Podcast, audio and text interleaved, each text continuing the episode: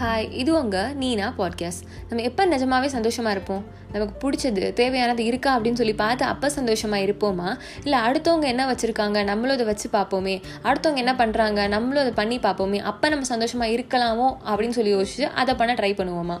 நம்ம எல்லாருமே வந்து இல்லை இல்லை நான் சந்தோஷத்துக்கு அடுத்தவனெல்லாம் பார்க்க மாட்டேன் எதுவும் பண்ண மாட்டேன் அப்படின்னு சொல்லி யோசிச்சாலுமே நம்ம கண்டிப்பாக எல்லாரும் இவன் அதை வச்சிருக்கா நம்மளும் இதை வச்சிருக்கலாமே. இவன் அதை பண்ணுறான் நம்மளும் இதை பண்ணி தான் பார்ப்போமே. ஒருவேளை சந்தோஷமாக இருக்குமோ? அப்படின்னு சொல்லிட்டு பண்ணுவோம் இல்லையா? ஸோ அந்த மாதிரி இருக்கிறதா உண்மையான சந்தோஷமா அப்படின்னு சொல்லிட்டு தான் இந்த எபிசோடில் பார்க்க போகிறோம் ஃபர்ஸ்ட் வந்து நம்ம ஒரு கதையை கேட்போம்.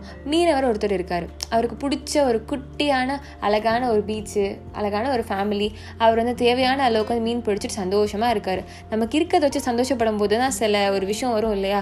வந்து நம்ம யார் என்னன்னு சொல்லி தெரியாத அளவுக்கு ஒரு கோமா ஸ்டேஜில் போட்டு நமக்கு என்ன தான் பிடிக்கும் நம்ம யார் தான் நம்ம சந்தோஷம் எது அப்படின்னு சொல்லிட்டு தலையை பிச்சுக்கிற மாதிரி தசையை திருப்பி விட்டு போகிறக்குனே சில விஷயம் வரும்.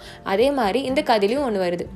அதுதான் ஒரு பிஸ்னஸ்மேன் அவர் என்ன பண்ணுறாரு அப்படின்னா வந்துட்டு இவர்கிட்ட கேட்குறாரு இந்த மாதிரி உனக்கு நான் ஒரு நெட்டு வாங்கி தரேன். நீ இன்னும் வந்து நிறைய மீன் பிடிக்கலாம் சந்தோஷமாக இருக்கலாம் அப்படிங்கிறாரு.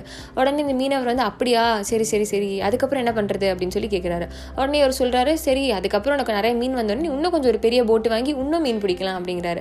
அதுக்கப்புறம் என்ன சார் பண்ணுறது அப்படின்னு சொல்லி கேட்குறாரு உடனே அதுக்கு அந்த பிஸ்னஸ்மேன் என்ன சொல்கிறாரு அப்படின்னா நீ இதுக்கப்புறம் ஒரு பெரிய கம்பெனி ஓப்பன் பண்ணி நிறைய ஆளுங்களை வந்து உள்ள வேலைக்கு போட்டு அவங்கள மீன் பிடிக்க வைக்கலாம் அப்படின்னு சொல்கிறாரு ஆ நல்லா இருக்கே சரி. அதுக்கடுத்து என்ன பண்ணுறது அப்படின்னு சொல்லி கேட்குறாரு கேட்டோடனே திருப்பி அந்த பிஸ்னஸ் மேன் என்ன சொல்கிறாரு அப்படின்னா அதுக்கப்புறம் நீ அந்த கம்பெனியை பெருசாக இன்க்ரீஸ் பண்ணி அந்த சைஸ் எல்லாம் பெருசாக்கிட்டு அதுக்கப்புறம் என்ன பண்ணலாம் அப்படின்னு இருக்க மீன் நீ எக்ஸ்போர்ட் பண்ணலாம். இன்னும் நிறையா காசு வரும். அதுக்கப்புறம் நீ என்ன பண்ணலாம் நிம்மதியாக சந்தோஷமாக வந்து இந்த பீச்சை வந்து ரசிச்சுக்கிட்டு அழகாக உட்காந்துருக்கலாம் அப்படிங்கிறாரு.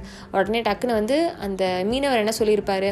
சரி சரி சரி சார் நான் உடனே இதை பண்ணுறேன் அப்படின்னு சொல்லியிருப்பாரா? இல்லை அடுத்து அடுத்துன்னு சொல்லி இன்னும் கொஞ்சம் க்ரீடியாக இருந்திருப்பாரா? என்ன பண்ணியிருப்பாரு?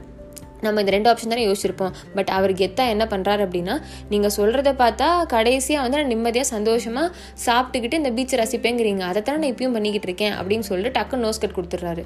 ஸோ நம்மளே எத்தனை பேர் இந்த சூப்பராக அந்த கெத்தா இந்த மீனவர் அண்ணா மாதிரி இருந்திருப்போம். யோசிச்சு பாருங்கள் நம்ம எல்லோரும் என்ன பண்ணுவோம் அப்படின்னா இவங்கெல்லாம் அதை பண்ணுறாங்க இவங்கெல்லாம் அதை செய்கிறாங்க ஸோ நம்மளும் இதை செஞ்சே ஆகணும்னு சொல்லிட்டு அதில் போய் அடுத்தவங்க கிட்ட போய் நம்ம சந்தோஷத்தை தேடிக்கிட்டு இருப்போம். பட் நிஜமாலே நம்ம சந்தோஷமாக இருக்கணும் அப்படின்னா நம்ம நம்ம கிட்ட தானே யோசிக்கிறோம் நம்ம கிட்ட தானே தேடணும் என்ன சந்தோஷம் அப்படின்னு சொல்லிட்டு.